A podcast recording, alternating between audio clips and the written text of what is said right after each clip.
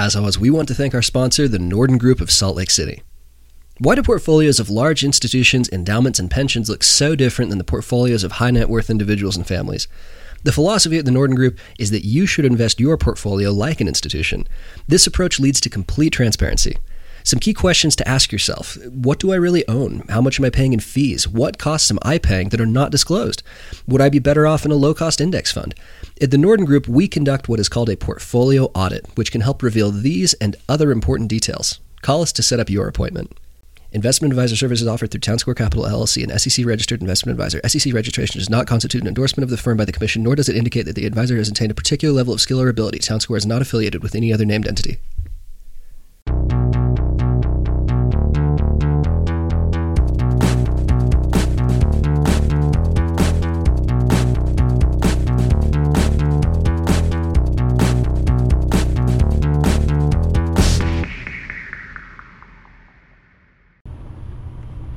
Thanks again as always to the Norden Group. You guys know that they're uh, they're your go-to for all of your wealth management needs. Uh, Dan and I are trying something new this week. We are on our way down to St. George for the first I Cup of the season, and uh, we're in the van, and we're not sure if the audio will be good enough to release. If you're hearing this, I guess it was. Um, uh, I was going to say if you're not hearing this, but that's kind of irrelevant. Um, yeah, we, we want to talk a little bit this week about, about racing and then um, training plans as the race season kind of gets rolling here. It's always it always comes earlier than I remember, huh? You know, it's been really weird getting ready for a race with like two feet of snow outside and and like it snowed yesterday and monster storm and then you're getting ready to go down. It, I mean, St. George is going to be it's not going to be warm down there. No, it's not going to be warm, but it's not going to be worse than what we came from. No, no. Well, the bar's pretty low, but um, but yeah, Red, Red Rock Rampage um, is, I believe, I'm correct in saying, the oldest continuously running mountain bike race in Utah. Oh, is it really? It is. Yeah, I, I saw that. that. on. I, I mean, iCup claims that. I don't know if it's true. It's. I don't know why they'd lie. Well, um, if you um, saw it online, it's got to be true. It must be true, certainly, as are all things you see online. But um, yeah, I've I've done. Red Rock Rampage was my first non NICA mountain bike race. Oh, bike okay. race, period. Um, I've only ever won two bike races in my career, and it was they were both Red Rock Rampages in my respective category back then. Um, so well, yeah, we're not. Let's we make it three. We won't be repeating tomorrow, but um, yeah, we, we, were talking about racing a little bit. I have some. some I think that might have a lot to do with your winter training methods too. Yeah, well, you know, we can. I, I don't know. Is it okay if I interrupt my character assassination to do a quiz really quick? Okay, sure. So uh, we'll do a little bit of a, a, technical quiz for Dan this week. I think we, have had people asking for that. You know, kind of going more into the culture lately. We'll we'll ask Dan about some some mechanical, technical stuff, and we'll start here. Dan, how many? And I'm going to miss some too. So I know there are a few of you listening to this will correct me. But in the interest of embarrassing Dan, I will ask: um, How many different cross country forks can you name? How many different cross country forks can I name? Yes, different brands and models. There, there are a few out there. The answer is four. Okay. Which which four can oh, you name? Shoot, I'm supposed to be specific. Yes, be as specific as possible. Okay, gal. Um, the RockShox Reba. Okay. Yep. That that counts. Okay, that counts. Yep. Um, the Fox Factory 34. Ooh, you have to be a little the more Fox specific. Factory 32. 32 I'll take. 34 you're going to need to be more specific because there are some 34s that are cross country and then some that aren't. What is the what is the thing you can look for to tell you if it's the cross country version of a Fox 34? If it's lighter. No, there's there's part of the name. It's in the name factory? No, it's Stepcast. Stepcast. Oh, okay. Stepcast. The 34 Stepcast indicates Step- that it's the it's got the Step stepped lowers. means cross country. Means cross country, and then you've got the normal 34, which goes all the way up to like 140 mils these days, I think. okay. So, and then you've got the Reba. Um, there's there are a couple What other Rock Shox The Judy's products. not cross country, right? I mean, the Judy's like the entry level fork, so like it it's it's like a 90 100 mil travel fork, but it only appears on it's like a 200 dollar. Put it on a kind of step up from a Walmart bike kind of thing. So I don't really Okay, know if I I'd didn't- count that. I didn't know that. Close enough. We'll count it. Okay. And um. What's Oh, Rock oh, oh, oh, wait, wait. I know. Duh, the lefty. Okay, the lefty, that is Yeah. true. Um, but you're missing RockShox's main cross country offering, their high end one. The Sid. Correct, the Sid. And technically, you split that between the the Sid SL and the normal and uh, the Sid whatever. We'll, we'll we'll let that slide. Are there any others that you can name? Because there are a few others out there. The Marzocchi. Uh, Marzocchi does not currently make a true cross country oriented fork. Okay. There recently, if you're curious, that's an old '90s brand that Fox recently acquired, and they kind of specialize in like mid mid range, um, kind of. I don't want to say budget because it is still nice stuff, but like sort of budget uh, trail and enduro options. Um, there are a few more that I could I could name that are out there from outside of Fox and RockShox and Lefty. Yeah, but people probably don't need to worry too much about them, right? I was gonna say, if you're interested, uh, DT Swiss. Oh yeah, um, DT Swiss. Those, I don't remember what theirs is called, but they offer a couple different kind of cross country forks. And then the one that I've been really interested in is this new Canadian company. Well, no, they're not that new, but they're called Intend.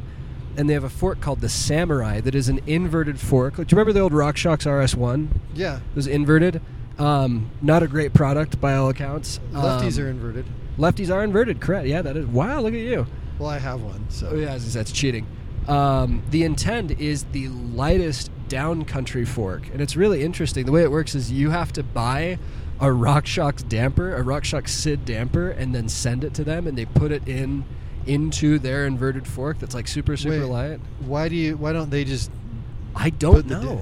da- I have no themselves? idea. I have no clue. Did they lose their credit account with I Rock don't- like like something? somebody was like mean to the RockShox rep, and now they have to get it from you. I have Yeah. no idea, but that's that's kind of their business model. That's really bizarre. Really cool thing though. Um, others. Oh, I thought of another Lauf. Oh, do we count Lauf? That's interesting. I guess you would count Lauf. Yeah, Lauf counts. Um, I'd also throw out there's options from like uh, SR Suntour. I have no idea. We don't get those in Those aren't America. aren't those kind of entry level Walmart? I mean, they had Maxime Marotte rode one for a while on the Okay. BH team. Huh. Um, uh, gosh, what else is there? There are others I'm forgetting too. Magura doesn't anymore. They used to. Uh, Payson McElvin rode that for a minute. And uh, there are a couple of you nerdy guys who are going to remind me of some I'm forgetting. But we'll move on to the next question here. Dan, if you wanted to run a 2.4 uh, 2.4 tire, as you do now, you run 2.4 Aspens, correct? Yes, I do. What is the kind of range of rim width, inner rim inner width you'd want to look for to run that tire comfortably? I have no idea, and if I guess, I'm just going to sound stupid. Yes. Um. Yeah, I don't. One point two. One one. So no, nope, no, nope, not quite. Um, I don't even know how to make fun of that one. Um, no, this is interesting because this is like a less sexy tech thing to think Because that's half of two point four. I figure it it- needs to be at least half. I guess that is okay. Well, there we go. good job with your Sesame Street level math, Dan. Um, no, this is interesting because, like I said, it's not like a sexy thing to know. Like you'd be like, "Oh, I like this fork more than this fork," or "I think XTR versus AXS or whatever." But this is prop one of those things that affects your performance I know it needs to be realize. wide enough that your tire doesn't like do the light bulb thing, but Right. I, don't, I don't remember how many millimeters Right. it is or whatever. So if you're listening to this, I would recommend an internal width of at least 25, uh, 25 mils, um, and then up to. I mean, realistically, there's not an up to. I don't. There's not a ton of rims out there that are too like that. I mean, there's like the old plus rims. You know, if your rim is 40 mils wide or whatever, that might be a little too wide. But the important thing you need to know is like make sure your rims are at least 25, ideally more like 27, 28 to be running a 2.4. Um, final final tech question for you here, Dan. okay. Which of these measurements, which of these things would not traditionally belong in a cross country bike? Okay. Uh, we're going to say 760 bars, Those are 200 fine. 200 mil rotor, or a 120 mil fork. The rotor. The rotor, correct. There you go. If those of you are curious, rotors come in, I would say three common sizes now. That used to be four. Well, no, it's kind of Isn't it four like again. 160, 180. 200, 200. 200. So I was going to say it used to be four, but it's kind of still four, and I'll, I'll explain what I mean. It used to be you get rotors in 140, 160, 180, and 200. And 200 was for downhill, and 100 was for road. Or excuse me, 140 was for road. People have kind of moved on from 140 rotors. Like when Open came out with their road bike a couple years ago, they made their frames 180 or excuse me 160 native. They kind of said like we don't think anybody should be running 140s. It's a tiny little weight increase to go to 160s and you get more braking power. Um, and on the mountain bike, so you kind of I think in a couple years most road bikes will just have 160s. Cross country bikes will have 160s with maybe a 180 on the front. Trail bikes like um, my bike that I just barely bought came with that Pike is a 180 native. You can't run anything smaller than 180 on it. And then a lot of folks are even picking up 200 mil rotors for their trail and enduro bikes now. And SRAM recently, well, not recently, a couple of years ago, brought out 220 mil rotors. Wow. Cook a pizza on them. Um, so yeah, there you go. There's your nerdy tech quiz. As always, please send me test questions for Dan. I don't think I've received any that I haven't used. So so send them my way. Um, And when you send them, make them kind of easy because I'm not very. Dan doesn't like looking stupid, Yeah. but it's kind of fun. Uh, kind of fun to watch. Uh, so, like I said before, we are on our way down to St. George for the first race of the season, and Dan and I were kind of talking about like why why why we do this. You know, because we're we're paying depending on when you signed up and how much you procrastinated, sixty to seventy dollars to go ride your bike in a circle two to four times. um, uh, really far away from your home. And it's kind of an interesting thing because Dan and I both agree that there's a lot of value to racing and that it makes you a better bike rider. But um, kind of interesting to talk about the different ways people approach it. I've kind of had an interesting relationship with racing in the past couple of years, but I would. I, we were just like before we started recording, we were talking about racing. We weren't even planning about talking about this today, and Joe and I just have a complete like racing is a completely different experience for the two of us. You know, we just we both come at it from a completely different approach and and angles. It was it was interesting to talk to him about it. Well, it, it is, and I guess to start, I would kind of ask you, like, what's your pitch on why you should race bikes? Because at, at, at the core, Dan and I do both believe that, generally speaking, with a few exceptions, you should race bikes. Yeah, well, I mean, obviously, people don't have to race bikes. I mean, you can you can still be a really athletic, fit rider, Skilled that, skilled yeah. rider that doesn't race. But I do think you need to have something that that kind of motivates you to train and to be fit for. And you know whether that's a race or, or that's to be able to keep up with a certain somebody, or to be able to complete a certain uh, distance or be able to do something in a certain time. You know, I it's just I think for me personally, it's really helpful to have something that motivates me to stay in shape and to stay sharp and and be ready. And, and for me, racing kind of helps. You know, helps with that. You know, it gives me something to get ready for. It helps me. So to describe to me really quick, you, you mentioned, and you are correct, I think, in saying that you and I have very different approaches to racing. Tell me about how you feel about racing, how you feel when you're racing, what you feel before you race and after you race, and your motivations. Well, so the, the most of the racing I do, I usually set up a couple of tents and and put out a bunch of food and get set up some water bottles.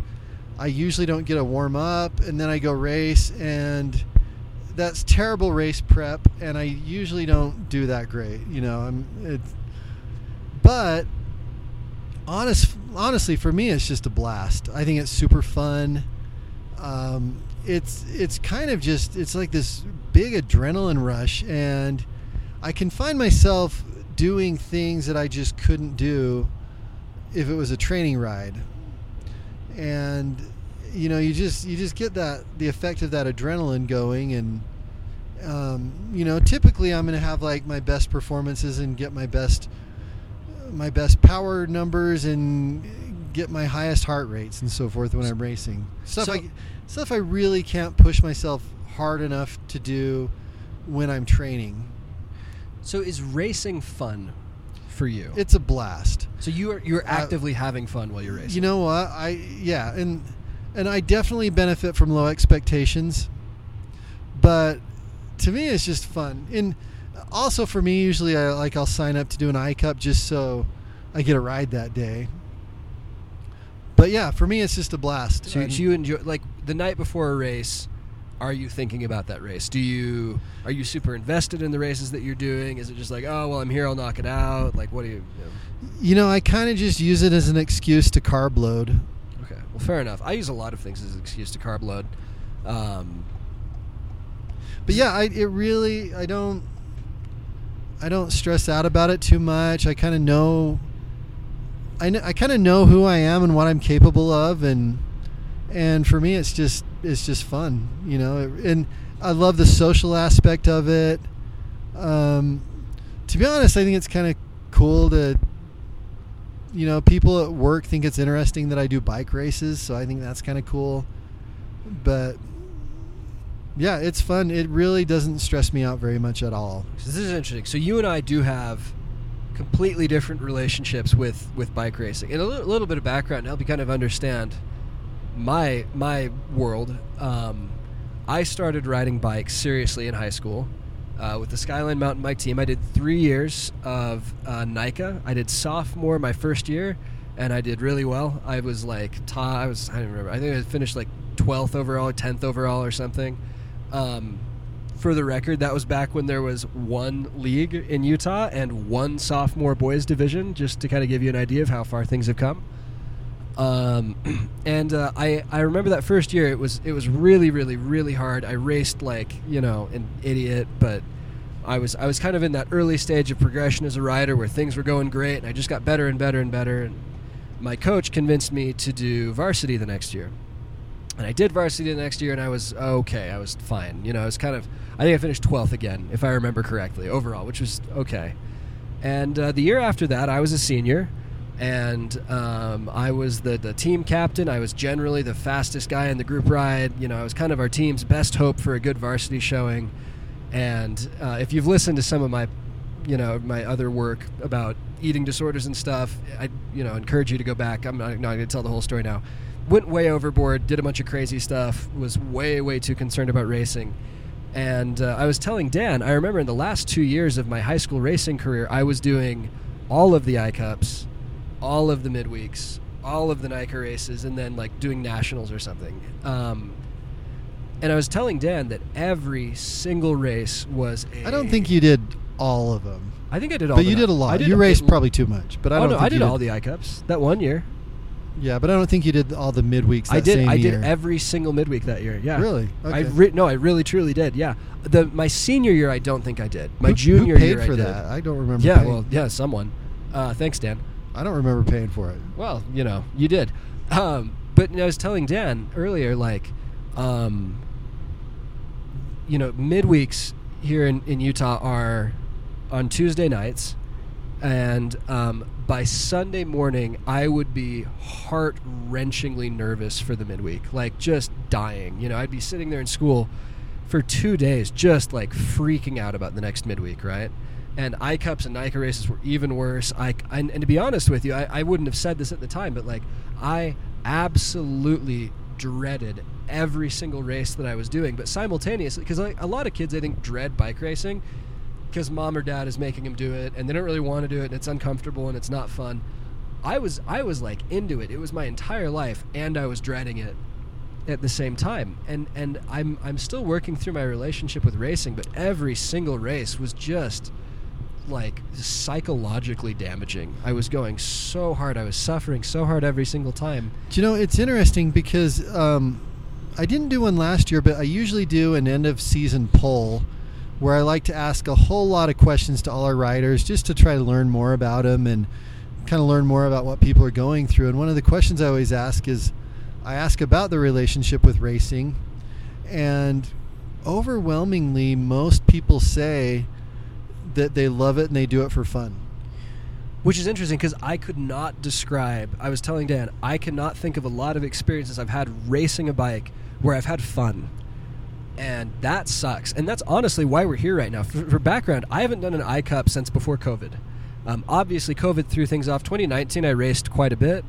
Um, 2020, I didn't race at all. There were there were a few opportunities to race. I didn't take any of them.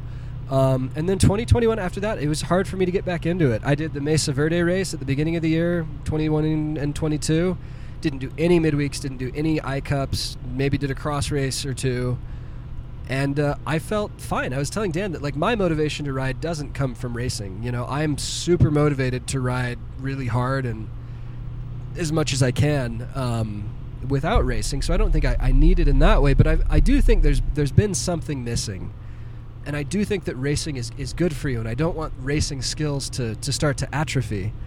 And so I kind of decided I'm like I'm I'm going to go ahead and I'm going to throw myself back into a race here and see how it goes because I want racing to be fun because I have so much fun riding my bike hard and suffering on my own or with with my group or with my brothers or whatever. But um, which is interesting because I struggle with my training.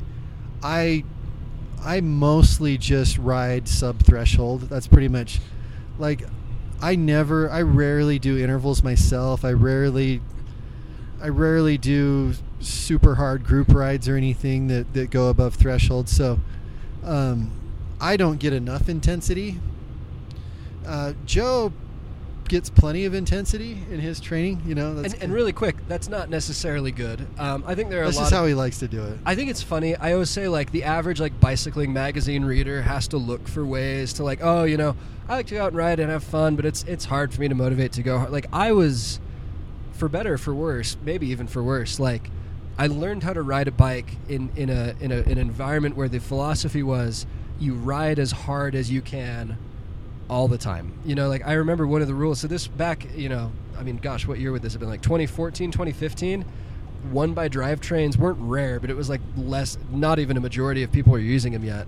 I remember the rule for us was um, we couldn't use our little ring. We had to stay. Do you remember that? We had to stay in the big ring on all of our rides, which meant for those of you who know gearing, I was riding. Gosh, that was probably a 36 ring up front with an 11 36 out back. I don't know. What would that even? No, maybe, maybe an 1140. No, not even that. It would have been like an 1136, huh? Yeah. And like if you if you know gear ratios, you're listening to that like, whoa, that's absolutely insane. Like I'd climb the solitude road in that gear. I, I probably I think in the you know I had that that little Scott scale for two or three years. I never replaced the inner ring. I like broke a couple of outer rings and I had them hanging on my wall. Do you remember that? Mm-hmm. Yeah, so like it was like a yeah, and, it, and I remember I remember somebody saying one time that like the reason our team was doing so well was because the rides were harder than the races, you know, and that was kind of I don't know if I, I agree with that philosophy anymore because Well- like I've kind of found now that like I'm I'm used to riding so hard that I get into a race and I try to ride harder than that and I blow up. you have nowhere else to go. I have you know? nowhere else to go. And, and that's kind of what I th- I think your problem was and has been is that, that you know if you go hard every single time you go, you just have nowhere to move on your races. You've you've already done your race efforts pretty much every time you ride, and so you just have nothing left when you go to race. And I'm like, you know, if you would have gone easier and and and done some more easy rides, racing, I, I honestly think it would have been a completely different experience. But um, but you know, it, it's interesting that that that saying, you know, like what is it? Train hard, race easy. yeah, You know, that's something I kind of agree with, and I I like I get what you're trying to say. Yeah, I, I agree with it, like and I disagree well with it. so that you can handle it. If And- that's and- the point. Exactly, and and I I do think that like being able to deal with pain and and and mental toughness, I think it's it's it's obviously super important, but it can only do so much. I mean, you can only toughen your way up a little bit, you know. And and I think really the important thing is is you know doing you know doing the work to get prepared so that when you show up to race it you know you're relying more on your fitness and the training that you've done rather than intense miserable suffering to to get your result you know that's that's only i mean that's going to help a lot but you know your your fitness and your preparation's way more important than your ability to go into really really really dark dark places Well, and it's interesting because I've asked this question before. Like, I remember watching a race. It was I don't remember what year it was, but it was just a year or two ago. It was the Nova Mesto um, World Cup, and it was the one that Tom Pidcock won. And do, I don't know if you remember this. It was a sprint between Tom Pidcock, who's now the mountain bike uh, Olympic champion. Um, is this of, the question don asked a little while ago Uh, No, I don't think so. this is different. This is uh, I, we, we- we've had this conversation pre-podcast, and it was it was Pidcock versus Vlad Dascalu, who's just been knocking on the door of a World Cup win for so long. I'd love to see him win one this year. Um, and it came down to this sprint. It was this great battle for the last two or three laps. Came down to the sprint between Dascalu and Pidcock. Dascalu lost it by like a bike length, right? And you could tell it was just gutted. That He was so close to this World Cup win. I was like, but what if he just pushed a little harder? Like, have you ever seen that when a race is close? or something when somebody gets to the top of Mont Ventoux a second ahead of the next guy you're like could you not have just pushed that little bit harder you know and um, I I think that's kind of a dangerous way to think about know, bike the, racing you know the, the like answer is maybe. I guess ma- but know. should you you know like I, I think I think if you're listening to this you know how to push yourself in all likelihood I think if you're serious enough to be listening to a podcast with Dan and I talking you've got to be serious enough about the sport to know how to push yourself I do think that like most NICA riders who just show up to a practice a week and then three out of five races or whatever and finish near the back like I think a lot of those guys probably don't really know how far they can push themselves but I, I don't know. I think it's the the majority of kids that I've worked with on Maybird and, NICA and whatever like seem to be able to push themselves just fine. If anything, we're working on like, hey, tone it back a little bit. You don't have to ride this hard and every and time, suffer only occasionally. And I think, and I was talking to Dan. I won't go on like a soapbox about this. Um, you know, no one's ever accused me of being concise, but like I, I, I was telling Dan, there's Art, Art O'Connor, who you many of you know as Wukar, the Wukar guy, posted this fascinating thing on Instagram like a year ago, talking about how it's kind of the suffer culture in cycling is silly. You know, and that suffering should never be the point of cycling. And I can say, like, if you really understand suffering and pain, it's not something you want. It's something that you're, like, maybe at best willing to do. And I think it's a good skill to know how to deal with, right? Like, Dan and I are saying that, like, mental toughness and knowing how to suffer physically and push your body is great. But it should be a byproduct of you trying to achieve something. It shouldn't be that you're going out I mean, I think really truthfully, and I'm not, a, a, a, you know, I don't have any medical qualifications to say this for sure, but like, I think if you really just ride bikes because you like suffering, that's probably a psychological disorder. And when most of us say like, "Oh, I just like to go hard and hurt," we don't really mean it. You know, I think if you really push yourself to the edge of where your body can go, that's not a pleasant place to be. You know. Well, I mean, I kind of agree and disagree with with what Art's saying uh, because, like, I mean, yeah, the point of training, like, our goal isn't to suffer. Our goal is to get faster and healthier, yeah. and and you know make adaptations and so forth. But in order to do that, you do have to at least get uncomfortable. Well, You and, know, that's, and- and, that's what I'm saying. Is like you you should be willing to. but that's not the reason we do. We don't yeah. do we don't do it for that reason. Yeah. and and I'll admit, I, I personally think it's it's fun and rewarding to kind of you know like I always like to say you know find your limits and push them. yeah. I think that's really rewarding and it feels really good when you've when you've done that and it's it's behind you and Yeah, when it's behind you. and you know and, and honestly like sometimes if you you know if you if you do a ride and don't ever experience that it can kind of be a little bit of a sort of hollow. it feels hollow, yeah. Yeah. But I, I do think that a lot of people think that the only times you get faster is is if you suffer, but that's only true with some energy systems. Well, you the know, other thing is like I should throw throw out that like suffering can look like when I say suffering, I mean like you're at the your heart rate's at the max and your muscles feel like they're about to explode because you're in the last minute of your climb up some canyon or something or on the last you know hundred meters of your of your mountain bike or cross race or whatever. But I think like the people who really get good at this are the ones who are willing to suffer through the boredom and monotony sometimes of that really long base ride that you've got to Oh, do in the winter or go those out. that's it's what you have you to be able to suffer through if you want to be I- elite level. I will suffer through so much short-term pain. You know, I mean, my therapist will say it's I'm using it as a crutch to distract myself from mental pain or whatever. But like, I'm, I can handle that. But like, I am not willing to go out and ride for four hours in the winter. Not that you should all the time, but like, you get you get what I'm saying there. That like, um, I don't know, and I think I think you should probably work on developing all those things. Become you know mentally tough all around. You know, be able to because being able to put up with monotony and stuff like that is is a good life skill too. You know. because that's like that's almost just patience that you need to develop to to Yeah. do to do that. I mean, but you know, we've talked before about like autonomic fight or flight stress and you know, and if every workout you're doing you're triggering that, it's not healthy. Um, you know, and, and that's why you know that's why the polarized approach is is such smart training because you're really only getting to, you know, if you're going to achieve autonomic stress, you should make it count, but you shouldn't do it every single time you ride. Right. You know, so.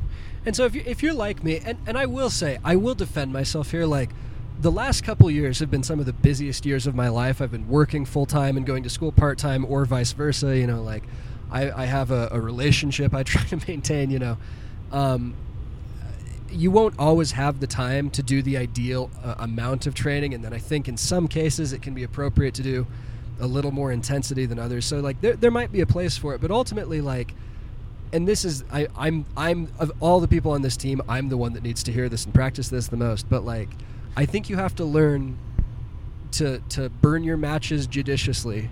You know? That's really well like, said. And and that's even even just in a race, you know, like like really short term, you cannot just go and if you hurt as hard as you can in the first lap of your race, you're gonna suck.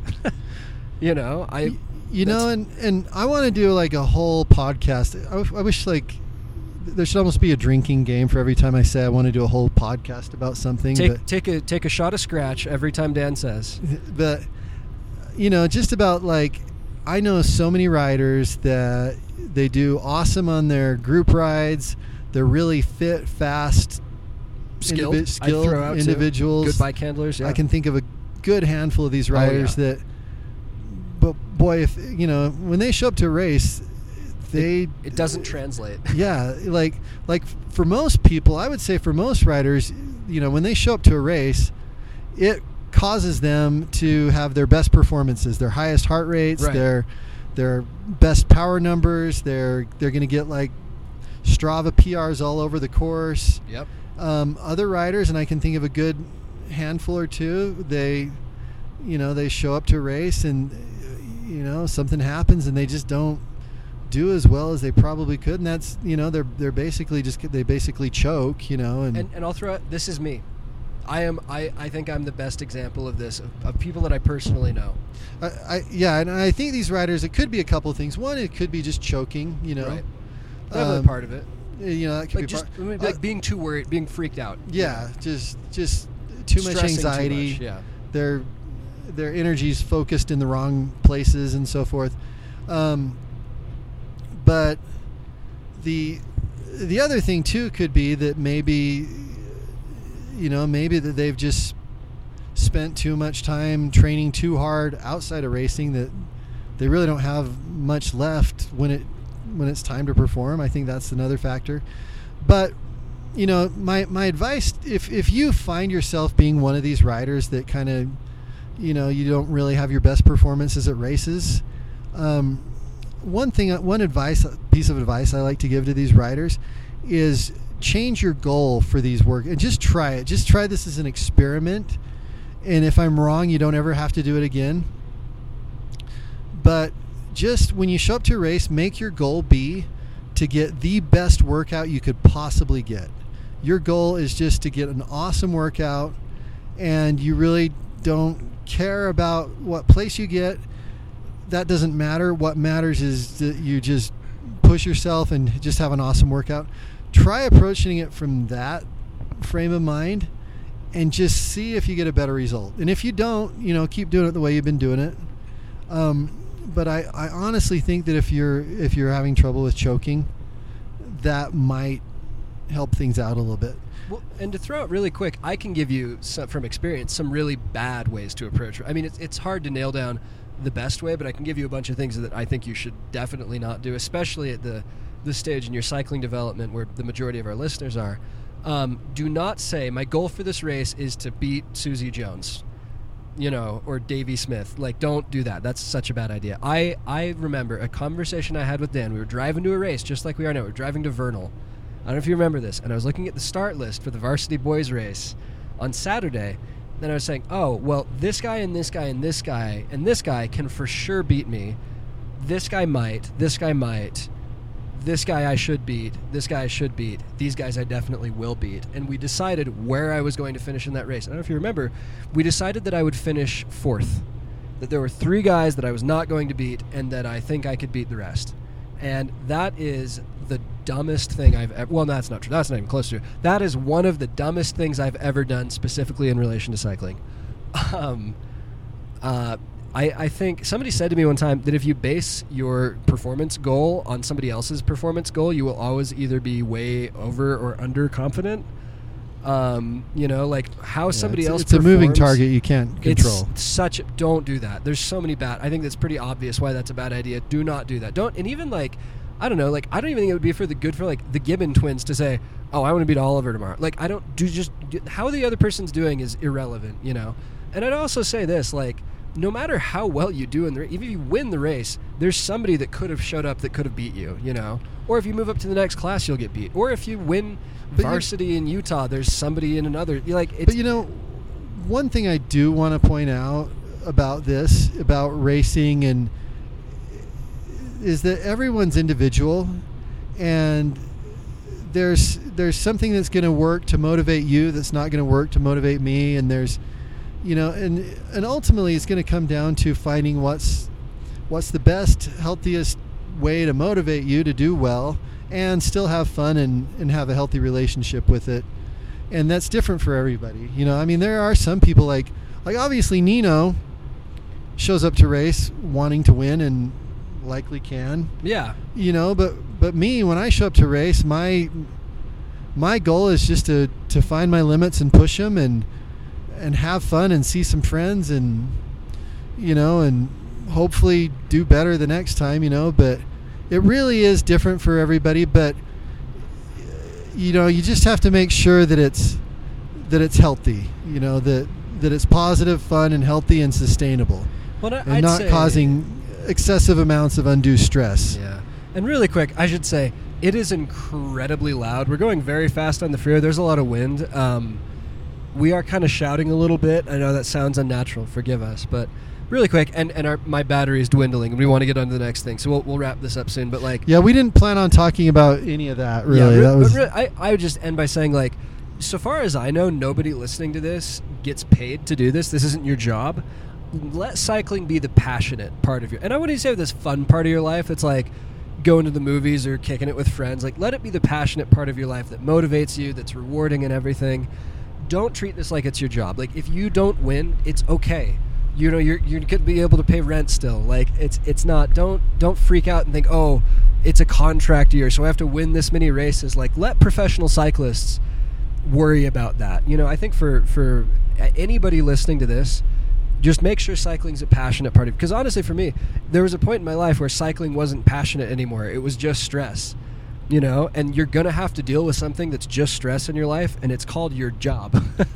And if you don't have one now you will. And i can tell you that i go to a job every day that's just stressful and not very passionate for me and i'm grateful for it and i want to be good at it but let cycling be that passion thing. So to change gears Ah. Ah, everyone loves that joke. Every time.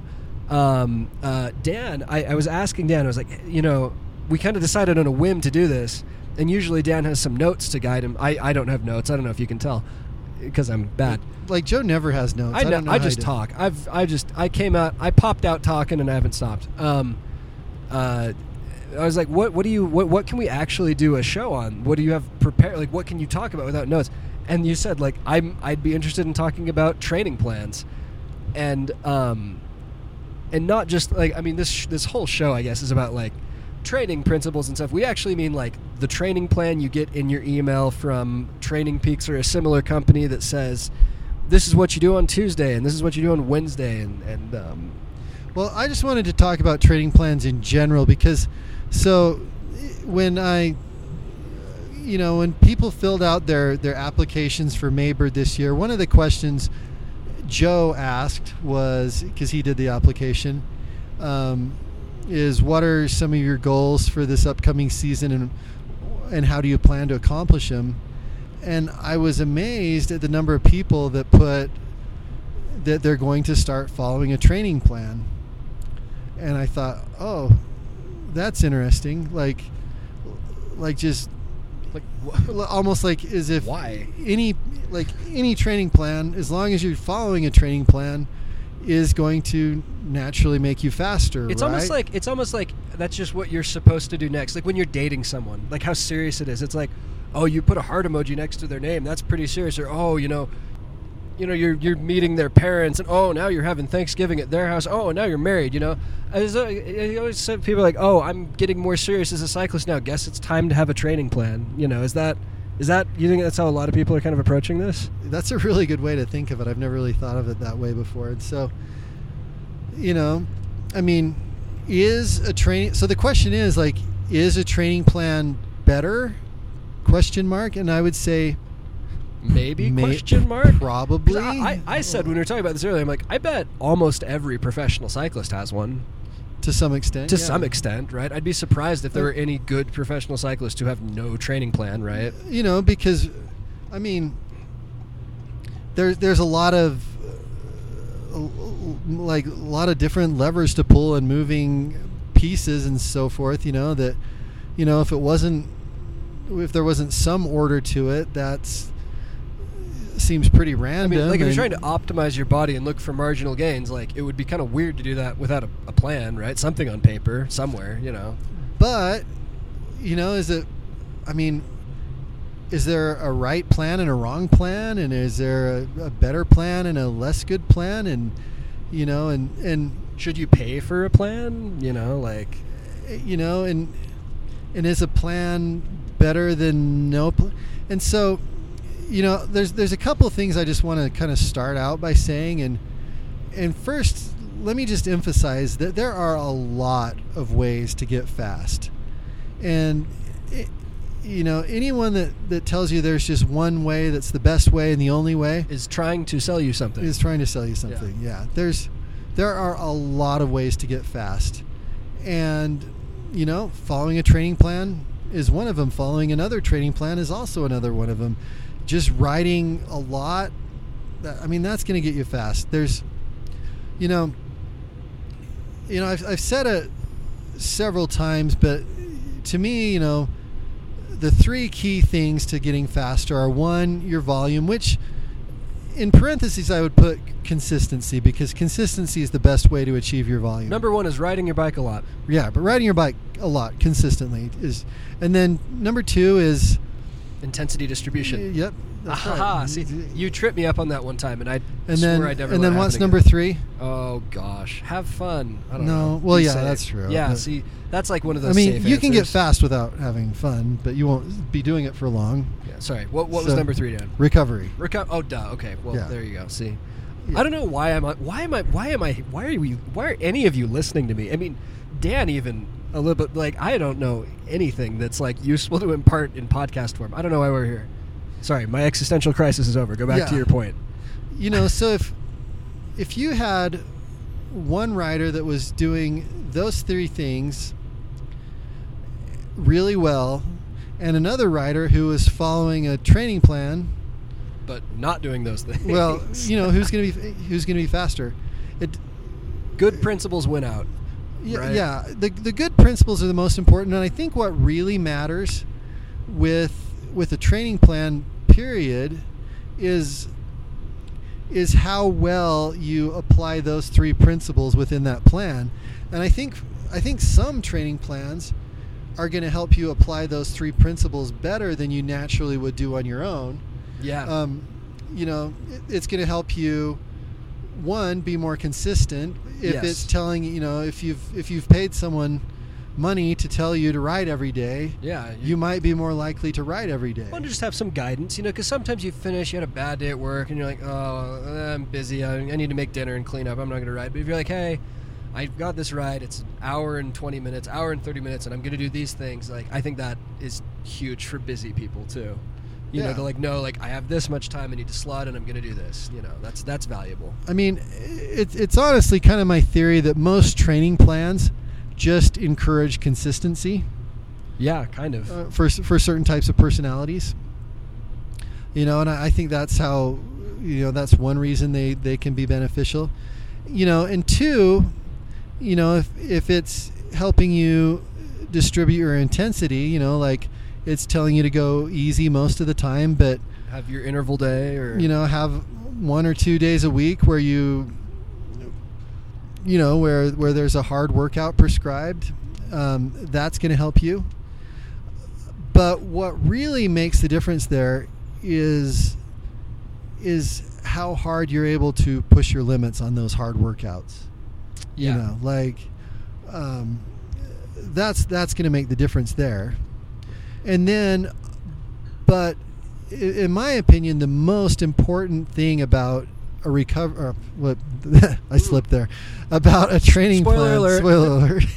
Is that you get planned recovery because I, Yes. I honestly think that if you just recover when you need to, usually it's too little, too late Oh, if you mm. try to just you know if you just try to recover once a month you're not going to you know i, I think if that's planned out that's that's probably the most important and beneficial part of a I'm training telling you, plan riding your bike kind of kind of hard is fun. And if if you don't have something on your calendar saying don't ride your bike kind of hard today, um, you won't because you'll finish. You know, like you'll be like me and be like finish a stressful, crappy day at work and be like, I want to ride my bike kind of hard, you know, and like that will win every single time until it's too late, like you said. So I do think there's value there.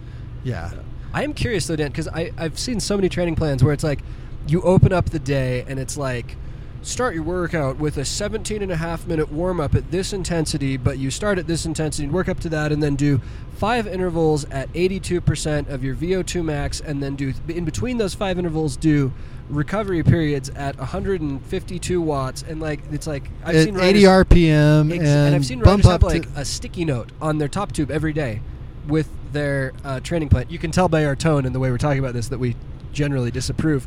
What What are your thoughts on that, Dan? well actually those really complex plans you, they actually just go to your garmin or your wahoo and you can Well, right, but you know what follow them step by step. Yeah. But, um, yeah, I, I personally think that that that's kind of a little bit silly to be that random and that all over the place, and and that to think that that's just the magical formula that's going to make you faster than anybody else is. uh, Because I, don't know, remember trying to do those, and it would I'd get so frustrated because inevitably you can't. Because you're, you're like, oh, it's time for my this interval at this power, but then there's a hill in front of you that's too steep or it's too flat, And- or there's some you have to get off the way if you get away for someone and their dog, you know, or there's a red light, like your traffic's slow, like there's, it's impossible to do those unless you're on a trainer. Yeah, and I, I I think those kind of workouts. I mean, they may they are going to be beneficial. Oh, they're know, I way mean, better than nothing. Yeah, Again, well, and, all you of the above is better than nothing. I, I just don't know how you know that that happens to be the magic formula that's going to make all the difference. And, and in fact, if if you really want to do something that random, here's an idea: like go on a mountain bike ride. Yeah, exactly. It's like your power will be all over the place. Your cadence will be all over the You'll place. get forced recovery when you have to go downhill. Yeah, You know, you forced know. active recovery. Like, Uh, there's going to be that really steep hill. You've got to pump your way up for 30 I- seconds. my, my personal uh, belief on workouts is they should be so simple and boring that you almost feel like it's a waste of money to pay a coach to tell you to do them. yeah, no, you know, they they should be super simple. They should be like you you you could describe the workout in a sentence and be able to do it. I I think it's a good principle. Like, I think so many, especially in like the the five second attention span internet economy that we all operate in. I think it's so many people just be like, "Oh, here's the quick fix to do this," or "Here's the one," you know, like here's the one training or plan the magic get everyone- bullet It's that- like that's never true. Like it was never true in the early 2000s when it was like doctors hate this one simple trick to get rid of belly fat. It's the same principle. Like the truth, the truth is that the world is complicated and nuanced, and that the right answers are kind of boring sometimes. And the right answer to get faster with cycling is ride a lot and have good intensity distribution and recover appropriately. You know, and if you can do all of those things really, really well, and you have a training plan that's making you do those things really, really well, that training plan will make you faster. Yes. If it's a training plan that sucks all the joy out of your life and you dread doing it, you know, training plans might not be for you. You know, again, and, and, and I want to defend because we're not like totally just taking a dump on training plans. Like, if you're the kind of personality where you thrive by having some, maybe even a significant amount of specif- you know specificity in, in what you're supposed to do, then great. But let it be driven by those principles, not just like an arbitrary random collection of intervals. Because there, there's no, There's no way, like you said, there like why why why is that the magic bullet? Like, what's the evidence that this particular set of intervals versus just like embrace this is the principles you're supposed to follow and bike rides are kind of random and stuff and bike races are kind of random you know? You don't do bike races in 30 second intervals you know? Like that's not how it works. Yeah, I um I think that that one thing we should point out here is that I forgot what I was going to say. hang on just a sec we'll cut try again dan All right, you're going to edit that, right? Yes. yeah uh, oh I'm- Okay. i'm gonna cut that out no one will ever hear that don't okay, worry Okay, good cuz I'm I'm I'm driving, you know. I I don't know if people should know that, But I wonder if highway patrol sees us holding microphones that that's got to You be know at least as bad it's not as bad as texting while you're this driving This keeps me more alert than just driving. There you but go. But anyhow, the, I think if if we just had to drill a point, is that principles are more important than plans, but both are important. Yeah. And and but but really, you should have at least a good enough understanding of training principles that you could understand the things that, that are in your plans. But I do want to talk a little bit about, you know, why a training plan would be important. And and then after that I want to talk about the difference between being coached and just following a plan because they're two totally different things. I was just gonna. I was. I'm so glad you're hitting on this because I'm like, I don't want people to think that coaching is awesome, and it's not a coincidence that the Payson Normans and you know Joe Cochran's and Xander, like all those guys, like there's And a Tate reason and and Tate and Isaac and- all of those guys. yeah, because have really good coaches. That's not a yeah, because coaching Oh yeah. and following a plan are two different things. having somebody Um, look at your numbers and give you per like that's But- obviously awesome. But I want to. But first, I do want to talk about like why a training plan, if it's a if it's a good training plan, um, is is important. And uh, you know, like so we mentioned, first of all, like um, obviously the recovery, the built-in recovery. I can't overemphasize how important that is and how vital that is to preventing overtraining, burnout, all kinds of problems. Um, I, I would say that's probably the most important thing. Um, but another thing that, that a training plan can do that you probably couldn't do just on your own is, you know, is, is kind of well the the term's periodizi- periodizing, and we're going to do a whole podcast on that. But but basically, you know, say you've got like you found that.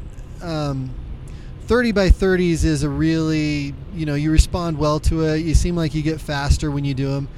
If you do those all season long, are you going to get faster all season? no, Dan. No, you're going to, yeah, you really, you know, there's kind of an amount of time that you need to do a certain type of workout and and then you'll kind of maximize the benefits from that and then it's time to move on to something else and then just maintain that type of workout Well, it's, know? it's like your diet, and that's why I kind of said no to in that mocking voice because it's like it's obvious. We hear this all the time, but it really is important. Like, like uh, broccoli is awesome for you, but if you just ate broccoli all, it's, it's like that's a horrible diet. You need variety. You know, people that tell you that you should only live on meat are idiots on TikTok trying to sell you something. Like, it's another one of those boring answers that you already know. It's like variety. You know. Don't do the same thing over and over again. Have a good, varied uh, uh, set of work. Because I'm totally guilty of this. I do the same ride every single day after work in the summer. I should say it's so funny how many of these things I say are important and then I just totally blow off. And I'm like, I suck at racing. I wonder why. Anyway, here's a bunch of advice I don't follow. you know, like no, but really, like I do, I could tell you, I leave my house on my road bike. I do the same climbs at the same. Like I'm gonna go attack this climb like I do every other day, you know, and like, um, I I could defend that to my therapist, I guess, but like it's not a great way to get fast, you know. Yeah, it- you know, but on, really on quick, Dan. I'm so sorry. I keep jumping in and derailing you, and you have all these great thoughts that just get completely lost in my mindless soapboxes. So I'm going to try to shut up a little. No, no, no, no, no. It's good. Is this too much? No, this is great. Do we need to get couples counseling? I maybe, yeah. M- maybe. Okay. So, but well, you know what? I I did have a great thought, and then you And- and then I you ruined it with interrupted me to, apology. to apologize for interrupting, and now I totally lost my train of thought. But, um, no, what I was going to say is, on the other hand, you know, rather like where you don't want to do the same workout all season long, other than your zone two, where that progresses in a different way. But um, Shout out. Shout out Zone 2. but you don't want to just do some random interval workout once and then never do it again. Your body's just going to be like, oh wait, what? What was that? And yeah, then that is a good point. not ever make any changes or adapt to it. You know, you need to, you know, there needs to be enough repetition that it, your body decides it needs to adapt to it. You know, Eating so- broccoli once won't do you any good, right? Yeah, exactly. There we go.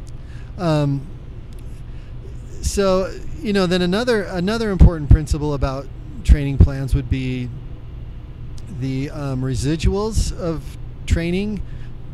Ooh, what do you mean by that? Um, again, it's something I want to do a whole podcast on, but but but different um, different intensities take different amounts of time to adapt to, and uh, basically the the more intense an effort is, the quicker you gain that type of fitness, but the sooner you lose it. Um, Interesting, So, like you know, like so, your zone two type fitness takes honestly years to develop, but at least months and months to kind of develop it. But you don't lose it very fast. But like your sprint comes and goes over the course of a weeks. a couple of right? weeks, Yeah. but then you're going to lose it fast. So, so in general, you know, you know, is is your your training plan is going to have the more intense type workouts the closer you get to your target event, just because like, you know, developing, you know, really focusing on on you know your zone six type work early in the season you know you're going to have to maintain that all season long which is hard to do so Hmm. so that's that's another important reason for for having a training plan um, So I guess bottom line, and I hate to say bottom line because my battery on the laptop's about to die. Like bottom line, if somebody asked you like, should I get a training plan?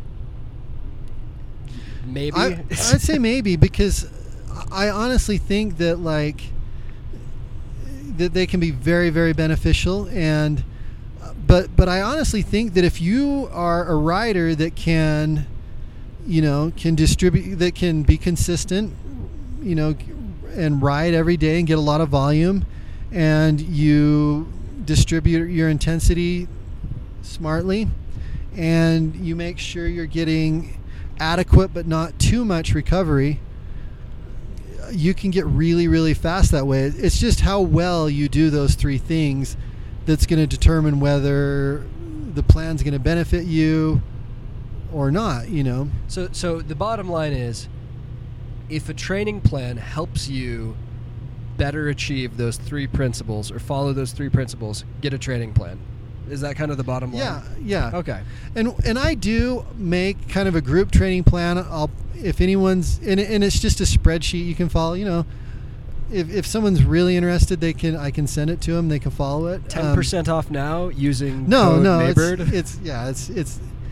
But let me let's just talk really quick about coaches about coaching. Oh yes. um, and and there is like like we said, there's a huge difference between following a training plan and actually being coached.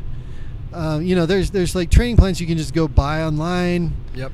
on Training Peaks. You just follow it. You never get to interact with the coach that wrote it.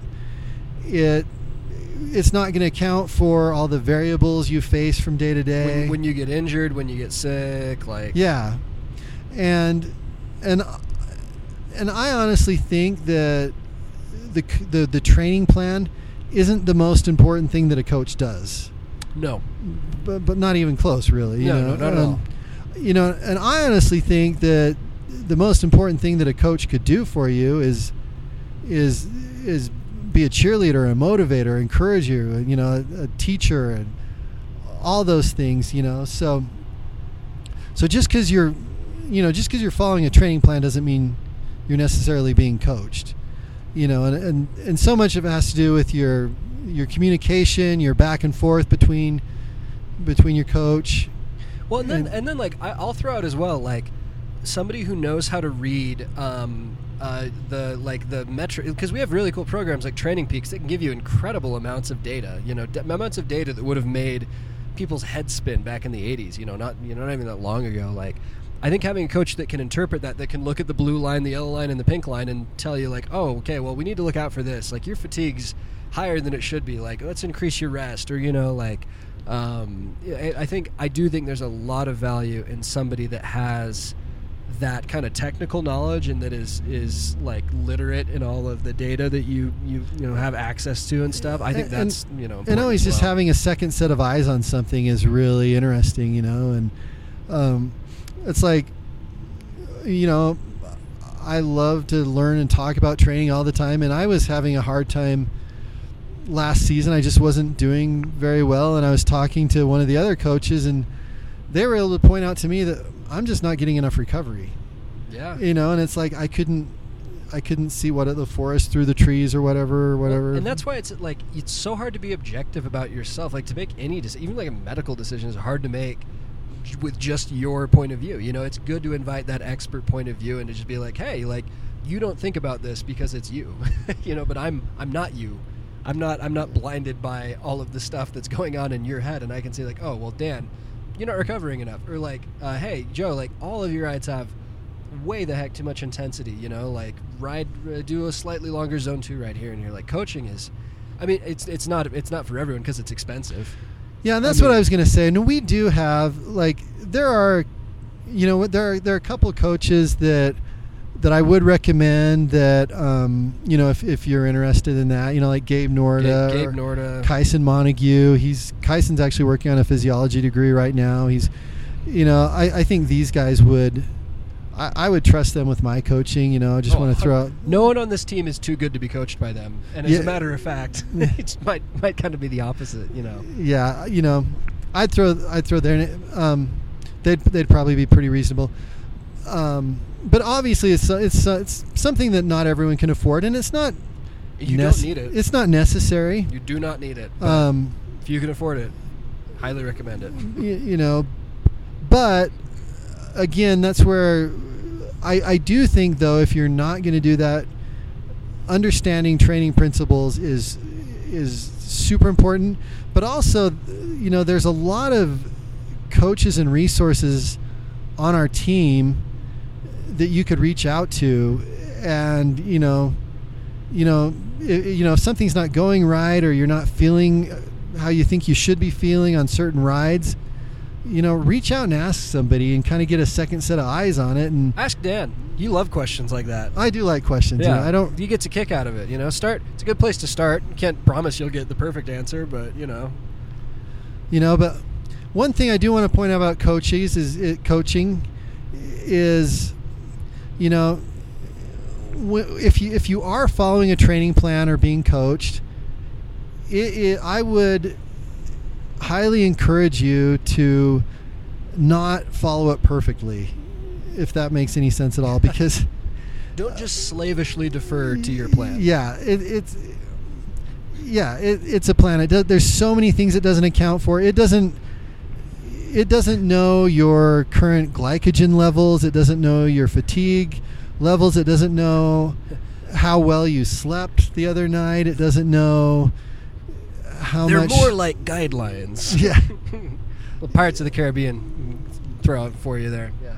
you know and, and even like you know like like joe cochran if if if there's ever something on his training plan he'll always i love it when he does this too he'll ask me like why do we do this and and that's whoa.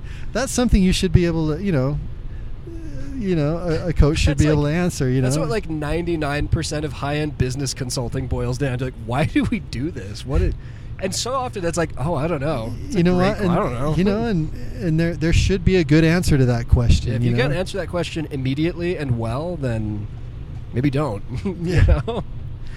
You know but I, I was i was at one of the national races and and there was a team that was like all wearing the same t-shirt and i wish i would have taken a picture of it but that seems a little weird just going up and taking a picture Take a of a picture kid of kids that you don't know Yeah. that don't know you.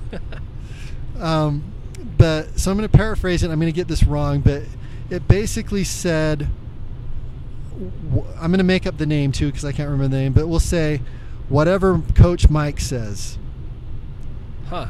you know, which I kind of thought was an interesting concept that, Uh, I'm first of all, I'm Hmm. kind of hoping the coach didn't make these T-shirts. I was gonna say that's that. Hmm. Some psychoanalysis would happen behind the scenes here. Co- Coach Mike is. Hmm. Hmm. I'm skeptical. you know, but We're reading this as a red flag, right? Were we on the same page?